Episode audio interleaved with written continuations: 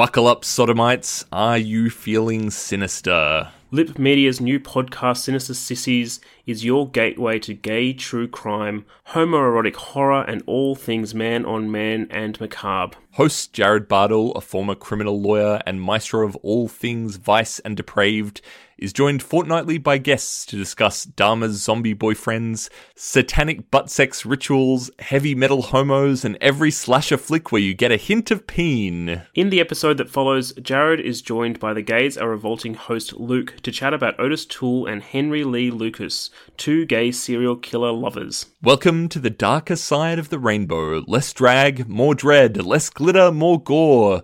Listen to Sinister Sissies on Apple Podcasts, Spotify, or wherever you listen to us.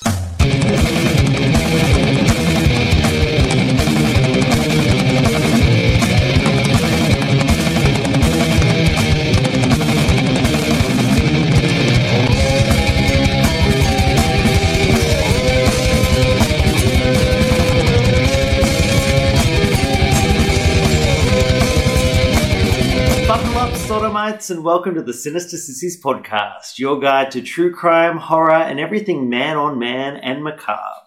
I'm Jared, your master of depravity, and I have a special guest today. I have Luke from The Gays Are Revolting. Oh my welcome! God. Thank you for having me, Jared. it's, it's the first time he's seen me actually do the intro in, in person. so I know it's it's a bit. It it's also the first time I've been introduced on someone else's show. Oh, it's from The Gays Are Revolting. Yeah, so it's a it's actually quite confronting. Although I'm super excited because whenever I bring up I don't want to narrow you to the podcast. Is there something else that you're known for? no, well probably Nothing, not nothing on record. nothing on record that I would say right now. But um, I, I think our producer knows how much he has to cut out of our show because I go into tangents about people getting killed or set on fire and or eaten alive. You're in a Um, safe place to be as morbid and fucked up as possible. So I'm excited. I'm, I'm happy to be here tonight. and uh, it's very exciting the topic that we're discussing today. It is on Henry Lee Lucas and Otis Toole, what I think is the greatest gay love story never told. It's a real troublesome tu- uh, duo. Yes. troublesome duo. Sorry, and uh, it was one. I think this case is kind of interesting because it's on the periphery of a lot of other stories. I hadn't realized who they were until I specifically went and looked at it and went, ah, oh no, it's that guy. It's, it's Oh, the- do you know one of them from like a film or something? Well, Henry, Henry, A the portrait of a serial killer. a portrait of a serial killer. Yes. I, I think I had the VHS. You know, it was one of those blockbuster rentals you'd have to sneak in Yeah, with a bunch of other stuff so dad would let you get it. yeah. Um, I'd never realized that that was connect. I thought that was just, Otis is also in that film. yeah. Yeah. Um, I'd never connected the dots and, uh, I'm glad that we get to give a bit more infamy, I guess. So, like, the difficult thing in doing a duo or a couple, as we should say, uh, is that the early lives of both Henry Lee Lucas and Otis Toole. I mean, you could make a movie out of any of their early childhoods. They're so bizarre and Oh. disturbing. I even the quick look that I had at Henry's upbringing sounded like a David Lynch film. Horrific. And I'm going to note the horrific parts of their childhood, and that is not excusing their crimes, but it may help explain their crimes. yeah, it's it's.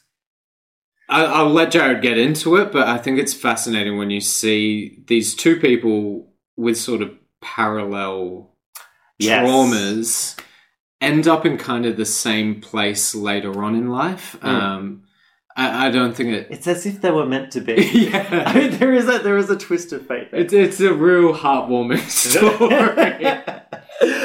All right, so let, us start with Henry Lee Lucas. Uh, Henry was born on the 23rd of August, 1936, in Blacksburg, Virginia. At the age of 10, he lost an eye after it became infected uh, following a fight. yeah. And by all accounts, uh, Henry was a very uh, troublesome child, very attention seeking. uh, and that was probably because home life wasn't so great. Henry's mother was a sex worker, and nothing wrong with that as a profession, but she also was strangely abusive. She used to watch, she used to make Henry watch her have sex with clients. Yeah. And a component which uh, Henry Lee Lucas and Otis Toole share, um, Henry's mother used to dress him up with clo- girls' clothes in order to embarrass him. Um, so dress him up in dresses um, in order to humiliate him. I didn't get. Yeah. Okay, it was an embarrassment thing. Because I saw that parallel. So both of them were forced by their mothers. And it was the mother in both cases. in in, in Otis Toole's case, the mother dressed him up and used to call him Susan. Yeah. When I read it, I felt a bit sane, to be honest. And I- like, like, I don't want to bring the other the other podcast into this, but when when I was younger, this is such a stupid tangent. Go. And you can cut this out if you want. My grandmother, my grandmother had Alzheimer's Hmm. when I was growing up, and she lived in a shack in our backyard Okay. because yeah, I know because my father was taking care of her. Um, I think it's called a granny flat. You don't need yeah. to call it. You don't need to call it a shack. No, she was literally the witch in the backyard to me growing up. Yes. Because my parents couldn't explain what Alzheimer's was to me. They didn't Yes. have the language. Um, but she would do this terrifying thing when I was a kid where she would come out um, into the backyard at any given moment and she'd scream and point at me, but she'd call me Lucy Mm. and, and she'd misgender me Yes. and be like, little Lucy, oh, you're a pretty little girl. And He really, is a pretty little guy. look at me now. Uh, but something about that was, I think when when you're a kid and gender roles are like so enforced on you, Mm. and you know you already have the inkling that you don't quite fit in because puberty's right around the corner and you're Mm. going to figure it out pretty soon. Uh, questioning that specific thing or like kind of making fun of you in that area because you haven't figured it out yet. Mm. Um, I think it's really effect like it really had an effect on me growing up. by by all accounts, not mother of the year. Uh, and his father has an even more ridiculous uh, story attached to him. I can't wait to you. In uh, in 1949, Lucas's father, uh, Anderson, whose legs had been severed in a railroad accident, we're not giving any context as to what that involved, yeah, no. um, died of hypothermia after going out drunk and collapsing outside in a blizzard. If there, if you were going to go out in any way, if if someone was going to that would actually be kind of pleasant, actually. the letting go of it all, Yeah, like drunk in a blizzard. If someone was going to summarize my life in like a Wikipedia page of someone else, Yeah. the father's got a pretty good rap in this. He he he comes out as kind Do you of know what? It's like the, the opening lines of a good novel. I'm intrigued to know more about it. Exactly. Exactly. Like, what was this railroad accident? It, it just reminds me of like a Fellini film or something Yeah. where there's just like a, a a legless man in the corner dragging himself out into a blizzard. Um, it, it it just it hasn't really set Henry up to succeed in Well, life. This particular event, his father dying in the incident that he did, um, that resulted in him running uh, running away when he was in sixth grade in the US. So, how old would that make him? Twelve. yeah, I'd say. About 12. Um, shortly after this, in 1951, is when Henry claims he killed his first victim. As we will see going forward, I don't trust what Henry says. Yes. However, this is what Henry said occurred and what was his first victim. Uh, he said his first victim was 17 year old Laura Burnsley, who he um, tried to hit on. She refused his sexual advances, and so he strangled her to death. That, that is his narrative. Um, we'll see in the future, though, that, that he um, was given a lot of names of a lot of unsolved murders Yeah. and he put his hand up for a lot of things that that you could raise an eyebrow as to whether or not it was correct. It's only starting. It's It a- is. It's- this is the first. This is the first potential lie. The first kind of myth. yeah. Um, just to again, complex lives. Just to yada yada yada about Yeah. over his more complex lives. He um was convicted of burglary. Uh, when he was in prison for burglary, he escaped prison and then came Classic. back in. so there's all those fun adventures. Um, he was eventually released in 1959. In 1960, January 11th, 1960, uh, Henry got into an argument with his mother, and then he struck her over the head with a broom and then stabbed her in the neck, killing his mother. Mm. Uh, during trial, he claimed that this occurred in self defense. That didn't hold up, and uh, Henry uh, was sentenced to between 20 and 40 years imprisonment. However, he only served 10 years and was released in uh, June of 1970. Ah, okay. So I, I thought the mother murder was sort of lumped in with the pylon of murders we're going No. to get to. So he served his time for mum. He didn't actually. So his his minimum sentence was 20 years. His maximum sentence was 40 years. They released him out in 10 years due to prison overcrowding.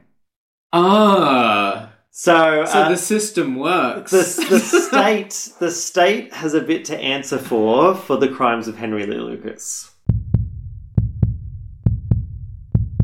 All right, so that's Henry. That's where Henry is in about 1970. Let's let's take a little bit of a gander at Otis Toole. Jump over to our second I think- story. I don't know if you feel this way, but um, of the duo, I have more sympathy for Otis. Totally. I, I I kept gravitating back to Otis Mm. and his story because there was a lot less ego, I think, there, and and it felt like even post all of this going down, Henry's the one that's got the most um, infamy out of it, and Mm. and uh, poor Otis just poor Otis is just like the Eeyore of this kind of story, just with a lot Where- more blood. Also, kind of looks like an eagle. yeah, maybe it's because he looks a bit. you picture like gay serial killers, you kind of want them to be these like really hot, muscly Oh, guys. like Bruce LaBruce, kind of. um, Henry Lee Lucas and Otis Toole are not that. It, it's. It, I think Otis is kind of the like what you pictured when you ordered it online versus when it arrives meme. yes. You know that kind of thing. That is, yeah, the the Otis kind of experience. So Otis Toole was born the fifth of March, nineteen forty-seven, in Jacksonville, uh, Jacksonville, Florida. Mm. Um, uh, common theme here: Toole's father was an alcoholic, um, but rather than dying, Toole's father abandoned him. His abusive mother dressed him up in girls' clothes and called him Susan. Susan, yeah. Um, the relevance of that, I'm not too sure. Uh, Toole was sexually assaulted by several people in his life, including close relatives and a, a neighbor. Um, it, it's important to note as well, kind of going forward, particularly when we're looking at the confessions, that Toole um, was suffering from what was deemed mild mental retardation with an IQ of about 75. He also had, and this is quite interesting, he also had a, a particular form of uh, epilepsy which results in grand mal seizures. Now, the reason that that's important is that there is a statistically significant correlation between grand mal seizures and Yeah. serial killing. No. Yes, um, and they think it's because this this particular form of, of, of seizure is related to impulse control. So, Okay. so over time, if you have these grand mal seizures over time, that, that you actually inhibit your impulse control centers, and some very interesting research looking at the correlations between this this this form of epilepsy uh, and killing. So our receptionist has epilepsy. Hmm. Should I ask her what? I don't think it's. well, maybe you should just to protect, protect yourself.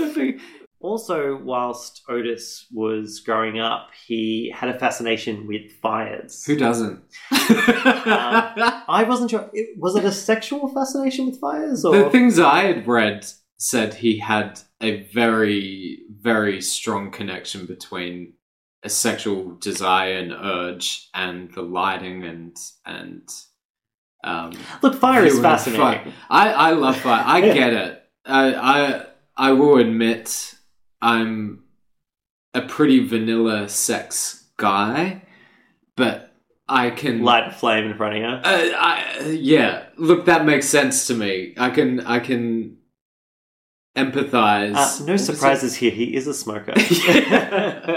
but, but to me, I was like, oh yeah, I get it. Fire is sexy. Unlike Henry, who was in his later teens when he offended for the first time, um, uh, Toole committed his first murder when he was 14. Okay. Um, his claim is that he was propositioned by a man um, uh, to sell sex because part of his abuse was um, that his neighbor would um, essentially sell him um, to, to other men in the oh, to pimp him. Yeah. Okay. Uh, and an older man propositioned him for sex, and Toole ran him over um, with a car. That that is that is by his account the first time that he killed a man. Uh, Toole was arrested at the age of seventeen for loitering, um, and actually served to, served a period of ja- in jail for that offence. And that's another risk factor that we don't have to talk about. Um, people going into prison for minor offences actually increases your likelihood to be violent in the future. It makes sense. yeah. It makes sense. I mean, if we think of exposure to trauma, Toole was exposed to trauma in childhood. I'm assuming in any kind of custodial situation, he would have been further exposed to trauma. Kind of increases that Mm. that um, issue. Between uh, the years of uh, 1966 and 1973, um, there, he, I mean, Toole supported himself by panhandling and sex work. He um, is suspected of killing um, two women during this time 24 year old Patricia Webb and 31 year old uh, Ellen Holman, Okay. although Toole never confessed to these crimes. This is just uh, speculation that they think that this occurred. In early uh, 1975, um, Toole was actually married to a woman. Ah, okay. Uh, 25 this- years older than him. Is this a very short-lived marriage?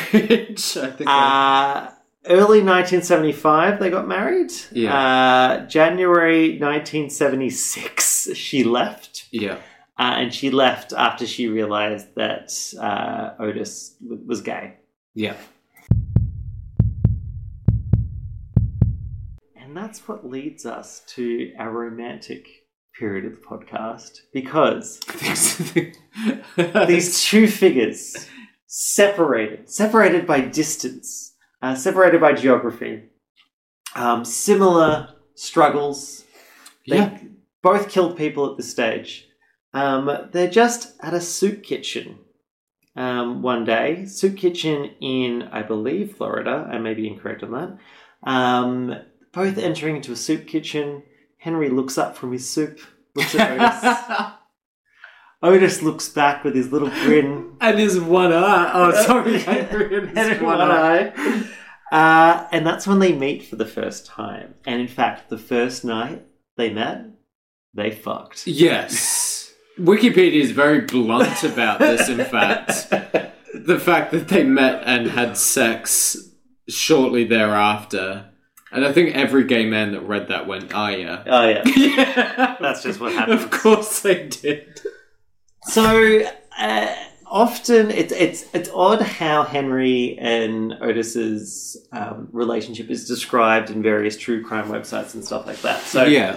some people describe them as as friends. Some people describe them as kind of lovers, so that they weren't like intimately connected, but they fucked on the reg. Yeah. Um, or some people say that they they were in a serious relationship for at least a number of years. Um, one thing is clear though, things got a lot more complicated when Otis Toole introduced Henry to Otis's niece, uh, Becky. Uh, Her name is Frieda, but they called her Becky. I don't understand. It's a Yeah. redneck thing. Yeah.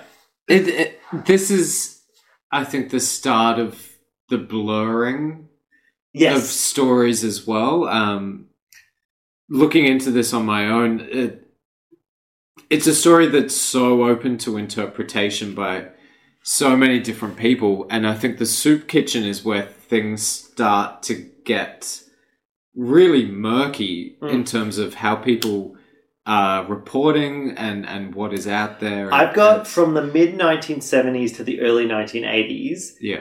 so many different narratives.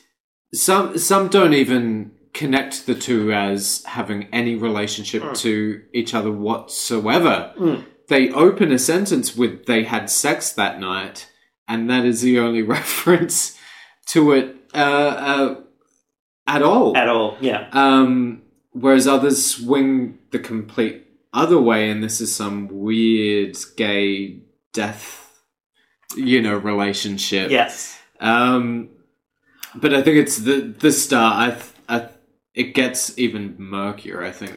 So what I have is so so um, from the period of the mid 1970s, so when they first met in 1976, to the early 1980s, about 1981.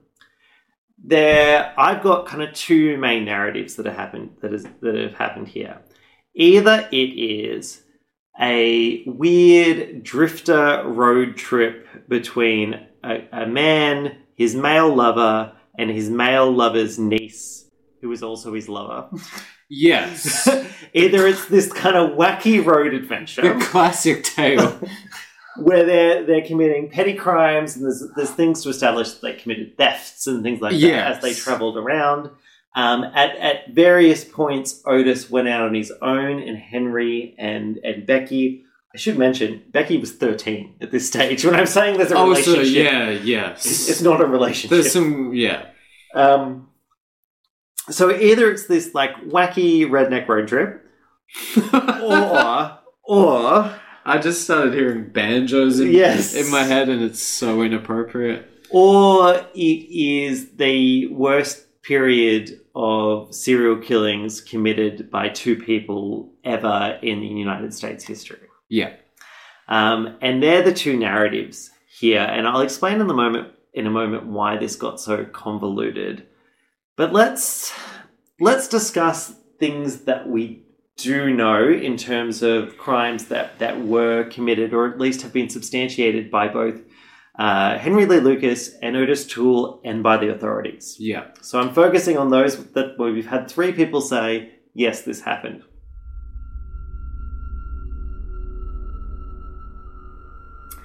In May of 1980, uh, Lucas and Toole kidnapped um, two young girls, ages four and five, in California.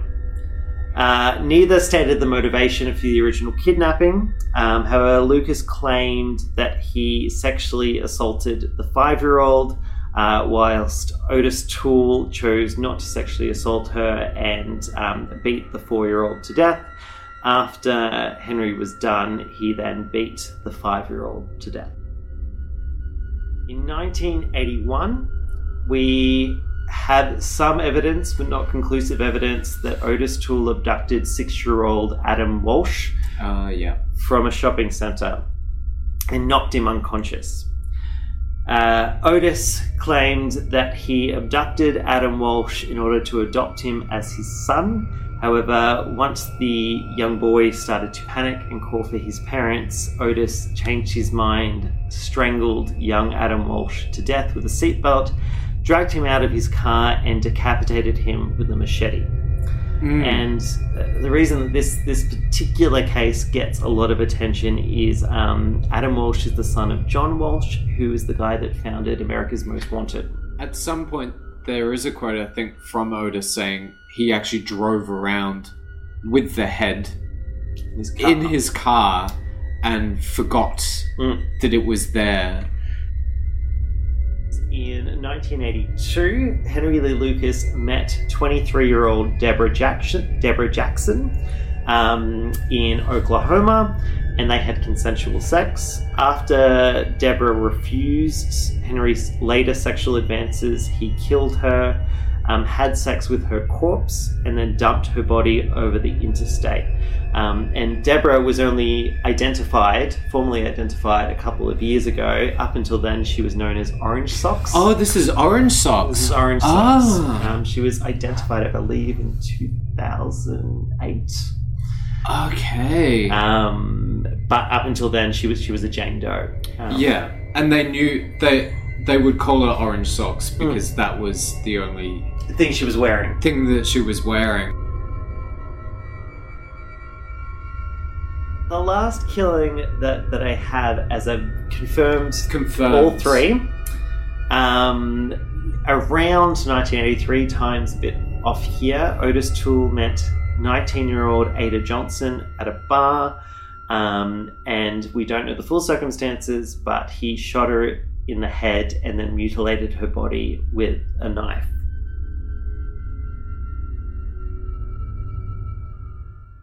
In terms of later narratives that uh, Henry Lee Lucas confessed to and Otis Toole confessed to, uh, many more murders could have happened, and indeed, given given how how much they, they actually killed during this period of time, probably did happen.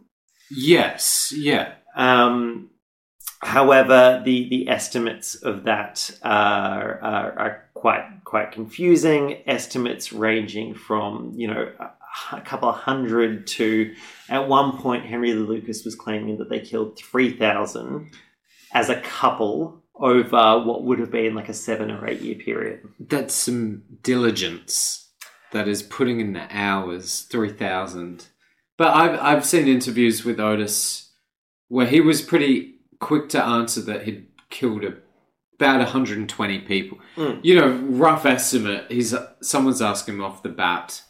How many you uh, killed? How many people have you killed? And he's like, "Mm, yeah, 120, I think. Hmm. Uh, the disparity between the confirmed three party cases, um, sitting around, what was that, like five or six? Uh, at this stage, in terms of this year, by kind of nineteen early nineteen eighties, we're only sitting at about seven. Seven, Yeah.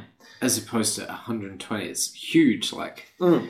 And I, I'm sure the answer is somewhere in between those So, two. so and and the other thing is, I mean, when you look at these kills up until now, obviously they're fucking horrific and they're to do with quite young children. Um, but it's only in later confessions that we get this this this narrative of cannibalism Okay, of Otis. now I'm um, interested. consuming uh, consuming flesh of the victims. Um, I mean, Otis in one interview uh, made comments talking about the fact that that that um, victims taste like roasted piglet, um, and that they differ by age. Oh, I'd never. Uh, it's it's but the thing is, I, I'm not as inclined to believe these those sorts of statements. Totally. I well, try and stick to what we kind of know. there's a weird little diversion you can go when looking into the story too. Um, so I think this all kind of came to light while they were incarcerated. Mm. Um, but Otis was, I think it was Otis that was raised quite religious, or he'd actually stated that his grandmother was a Satanist. Yes, Um, yes, that was Otis. and that she would take him to graveyards to dig up bones for satanic rituals. Mm. Um, this is as bizarre as that sounds. This is a footnote on Wiki. Like this is like Yes, just a little addendum, not even fully looked into. And at some point, this weird, you get weird mentions of a death cult um, that he's been indoctrinated into, Hmm. and it all kind of reeks of um, throwing shit at the wall to see what sticks. So, if we were to accept Henry Lee Lucas's and Otis Toole's narrative, right? yeah, In this period of time, they killed 3,000 people. yes, Ritualistically, Yes. in support of some sort of satanic goal Yes. where there would be cannibalism, and often the focus was children um, over this period of time. The reason I'm calling bullshit on a lot of this Yeah. is that you have to look at the time period in which they were arrested and then ultimately convicted, where satanic cults, Yeah. that panic was all the rage. Yeah. Okay. Yeah. If you were going to um, inflate your status as Yeah. a killer, um, you would definitely go to the satanic cult. They were the Narrative. RuPaul's drag race. Yes, they were. of serial killers for that period. like it's it's a certain i have heard of things with um, modern killers now that after they kill someone or do something like that they'll claim that they were doing it on behalf of say islamic state Oh, things like that so i actually think that there's probably a parallel there of um, you could think of satanism in the late 1980s and early 1990s what islamic terrorism is now yeah, as something that people claim to give their killing like a little bit a little bit of spice absolutely. And and the interview I had had seen, Otis said a lot of these kills were ordered from this hand of death or whatever it was cult Hmm. that specifically said you need to kill this person. The amount of organization I think involved in that for an org- like a, a cult, some sort of organized religion. Also, if you've got to pick your fucking killers, Yeah, I don't think you'd pick Henry Lucas, Henry Lucas and Otis Toole. Like if I, if you were this grand cult, oh, absolutely. It, it's a bit of a farce. I, I'm available to hire. yeah, jeez. there are many more capable. I'm morally ambiguous. So to kind of go go ground ourselves a little bit Yeah. um, through this period of time, at some point Henry Lee Lucas and Otis Toole parted ways. I don't. I haven't read anything that said that there was any animosity between them. Um, and uh, Henry Lee Lucas ended up shacking up with Becky. Yeah, it's a real.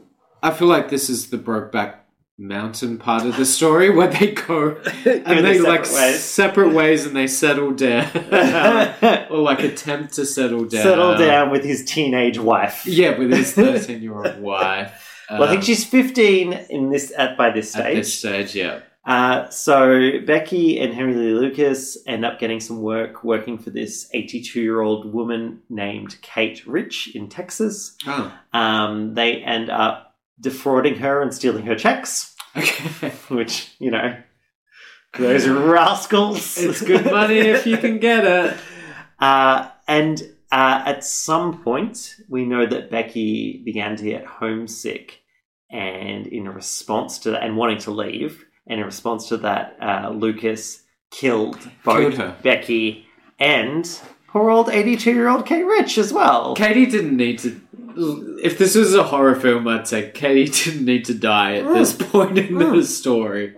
Maybe I'm, I have too many sociopathic tendencies that I see things in narrative form. Mm.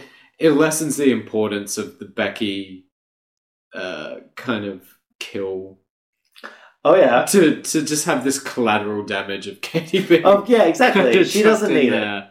Um, give Katie a break. And look, I- so there's an interesting question to be asked about Becky. So Becky was killed, um, and if we were to accept Henry and Otis's narrative, Becky was traveling with them throughout this time, and so there Mm-hmm. Yes. are some narratives which, which actually say that Becky may have been heavily involved in the murders. Mm. We have nothing to substantiate that, though. Yeah, I did see a little quote where they said it actually helped their cover to have Yes. A young woman. a young woman with them, and that should say wait in the car outside while they went in um, to rob and, and kill someone. Um, so it just yeah, I, I think we're painting it kind of as like a fun uh, hillbillies kind of ride. I mean, my narrative in my head is in my head too. If they just committed petty crimes, I would be totally on board. If they were just like stealing cows or something. They'd be the Ned Kellys that you you know like would have funny little figurines of them if they didn't slaughter people. Meanwhile, Otis, uh, Yes. he had parted ways with Henry Lee Lucas. Um, and it actually started a relationship with a 64 year old man named George Sonnenberg. Oh, I didn't. I didn't know this. It was a lover's quarrel. So, uh, in January of 1982, uh, Toole got into a disagreement with George Sonnenberg. Um, and uh, as a result of that, um, barricaded George into a room and then set the building on fire. Oh, okay. Yeah. Otis um, was in custody, uh, strangely enough, for setting a fire. Uh, and he was in custody for an unrelated arson. And whilst in custody for an unrelated arson, he confessed to the murder of Sonnenberg. He just couldn't quit those fires, could he? Fascinating stuff. Uh, also, in March of 1983, so soon after this, uh, Lucas was arrested for unlawful possession of a firearm. And whilst in custody, he confessed firstly to the murder of Becky and Rich. okay. And now is when things get quite, get quite confusing because ultimately, at the end of the day, uh, Otis Toole was convicted of seven murders and Henry Lee Lucas was convicted of 11. Mm. But this followed what was a very confusing series of confessions by mainly Henry, uh, mainly Henry Lee Lucas, uh, but also Otis. Yeah. So that period of time, that the kind of redneck getaway that we were talking about, um, uh, that's the period of time in which Henry appeared to confess to hundreds, if not thousands, of crimes. In fact, there was a particular task force set up just to corroborate Henry Lee Lucas's confessions no way. Called the Lucas Task Force. Now, we need to acknowledge the uh, shitty political uh, factors in this, in that police in various states had a number of unsolved murders on their books. That they needed to do something with. And a lot of them involved um, unidentified victims, so John Doe's and Jane Doe's. And anything that Henry Lee Lucas said that connected him or Otis to those crimes allowed them to close those cases. Yeah. Uh, and one of the biggest criticisms of this, and why you will see um, figures saying that, that Henry Lee Lucas and Otis Toole killed hundreds, maybe thousands of people, uh, the reason people are critical of that is that there isn't a lot of supporting evidence. Basically, if Henry said that, oh, when Otis and I were in Texas, we killed a blonde woman, uh, police would look at their unsolved murders in that area, they would identify a blonde woman in that area, and Yeah. they would say, oh, okay, that was a Henry Lee Lucas crime, let's close that case Yeah. it was politically um, and in terms of resources and allocating them quite convenient for for the police. to me this uh, i'm such a little shit. Like i i love being frustrating. I i love just riling people up. And this part of their story Mm. actually really resonates with me because i can't think of a bigger grift you could do on a um, sort of government level than to uh, what's the word? Confess. Yeah, confess to hundreds of cold cases because these were also cold cases like Yeah. things that they had pretty much given up on it is. It is solving. incredibly hard to investigate a crime when you can't identify a victim yeah because you know vast majority of crimes are, are people who know each other. If you don't even know who the victim is, you can't even start an investigation. where do you start it's like when you don't know someone's surname and Mm. you're trying to stalk them on facebook Mm. so you just type in james you know I'm fairly good at that. I can help you with that. I know all the gay listeners will be like, I know this. I know. I've done this before. Um, but yeah, what a what a what a grift. And I, I I have to remind myself actually to be sympathetic to the families because I think Yeah. that's that's the actually the really shitty part of this Hmm.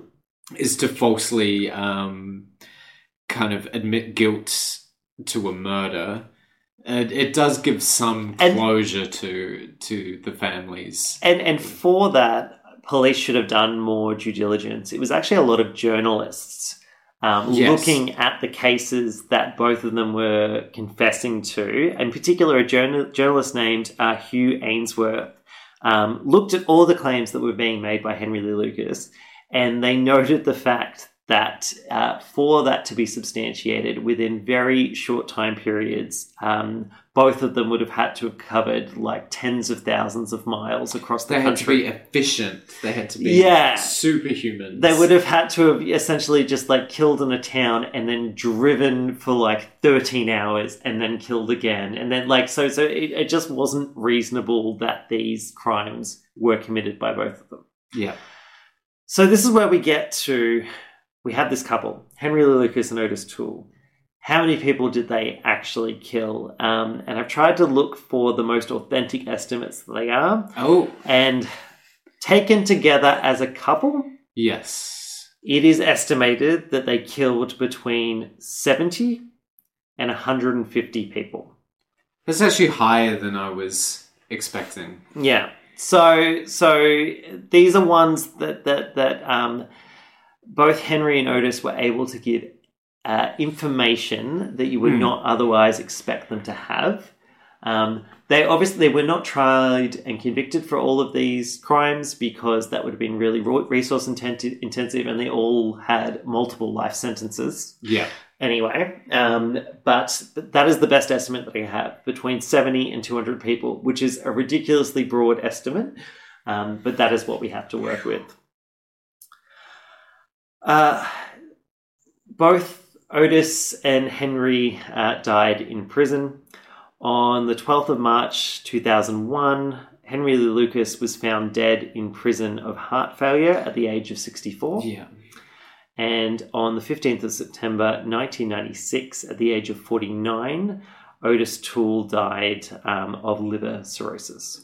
Yeah. It's a it it's a bit of a bummer end to their little narratives. I've, so much of this is narrative based. Yeah. You know, it, it's people Look- creating stories. Serial and- killers do not live uh, Hollywood lives. No, no. Although, if there was going to be a Hollywood movie, I know there's been Henry Portrait of a Killer, but if there was an authentic Hol- Hollywood movie, movie, who would play Henry Lee Lucas and Otis Oh. Toole? Uh, Um, oh, I'm thinking like Will Ferrell as Otis. Oh, but who would watch I would. Will that? Ferrell is it can be it can be a co- comedic take. Will Ferrell is Otis. Henry. Um, who is the guy from No Country for Old Men? Um, Daniel Day Lewis. Da- Daniel Day Lewis Lewis came out of retirement and played Henry Lee Lucas, Yeah, and then uh, uh, Timothy Chalamet can play Becky. yeah. Well, like you're right. To be completely honest, if they were ever going to make another film based off this story, it would be probably Zac Efron again. Oh, he, he was like, okay as Bundy. Do you think so? I didn't like I didn't like the the film, um, but but that, that's what Bundy looked like though. He, I he had a charm to I- him. I could not stomach that film. I could not stomach it. I kind of didn't like it because they weren't. It wasn't gory enough for me. I didn't like it because it felt like a rom com. Oh, that was the point, though. Like it, it. It was meant to be about that relationship. I, I, yeah, I just, I couldn't deal with it. I couldn't deal with it. I couldn't deal with anyone taking this particular story as well Mm. and trying to polish it up Mm. into. If if you gave it to Lars von Trier or something and you shot it on a handy Yes. cam, Yeah, yeah. and and you got like actual rednecks to play it Like just off the street. just off the street, I'd be on board, and I think it's a story worth telling Mm. as well. Um, How do okay? So I think this is kind of an interesting question. Yeah. Um, do you think? I mean, I, I think one of the reasons that we don't know this case and, and, and why it hasn't been as well publicized is because there's so many like maybe maybe nots. Yeah. that's definitely a thing as well. But uh, something that that that I think also needs to be dealt with, particularly these days, because people are worried about. Um, uh, I don't use the word political correctness, but like the implications of certain representations, right? don't say political correctness on a podcast. You're asking for trouble. the, the the implications of certain depictions. Yeah. Do, do, do you think we would struggle if there was a movie made today about a, a gay couple serial killers? Yes. Hmm. Yeah, I think so. Absolutely. Um, uh, when I was think because I I actually thought of this before coming in, and I thought, could you do a like Charlize Theron in Monster kind of pretty confronting, I gritty? think Aileen Aileen Wuornos had sympathetic elements. but she had sympathetic elements. Although I have heard criticisms of Monster that they actually give her a little bit too much credit. yeah, Like that she actually was much more of a sociopath than they were willing to accept for that film. I'm, I'm sure they they were, but they always you always have to spit shine Mm. stories a little bit. I think to adapt them to film, and this one's really hard to do that. And then when you couple it with the fact that they might be a part of a minority demographic, Mm. uh, or as uh, yeah, I just think people wouldn't not be fond of this as a film. I, I would love to watch it. Yeah. Even from the start of this podcast, take off and like all the killing that happened afterwards, but think of the childhood of these two people. Fascinating. Um, that's something I would love to know more about and see, and it's a story I'd love to hear. Um, but We've started the narrative though Yeah. in this podcast.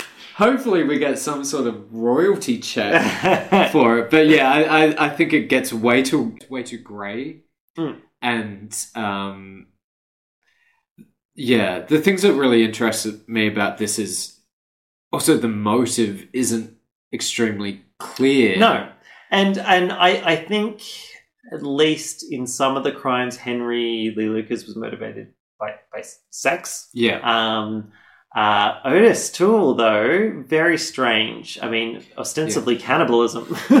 Yeah, and that I think is one of the key elements to a horror film or like a a portrait. Sorry, that's so on the nose. Portrait of a serial killer is like motive. yeah, And why are they doing this? We want an insight, and and when it comes to Otis, there's not much insight there. It No. really just seems like he killed because he was there, and that's what was being asked of him, or like that was just the situation and what he what he Uh, with knew. so many of these cases, we just need to be comfortable in the grey. Yes. And that's what this is, is just like a whole lot of grey areas.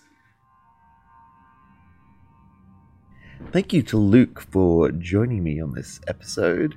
Uh, check out The Gays Are Revolting uh, wherever you get your podcasts. It's a wonderful show and part of the Lipp Media family.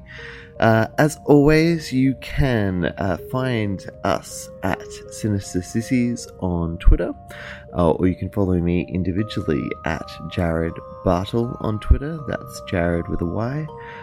I'd like to encourage one of our listeners to be the first to contribute to the Patreon, uh, Sinister Sissies on Patreon.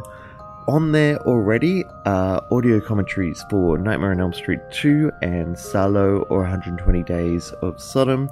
Uh, there's also a video of me explaining the principles of the Church of Satan. If that interests you at all, please do consider becoming a Patreon for as low or as much as you'd be willing to contribute. It really helps out the show. Until next time, stay sinister.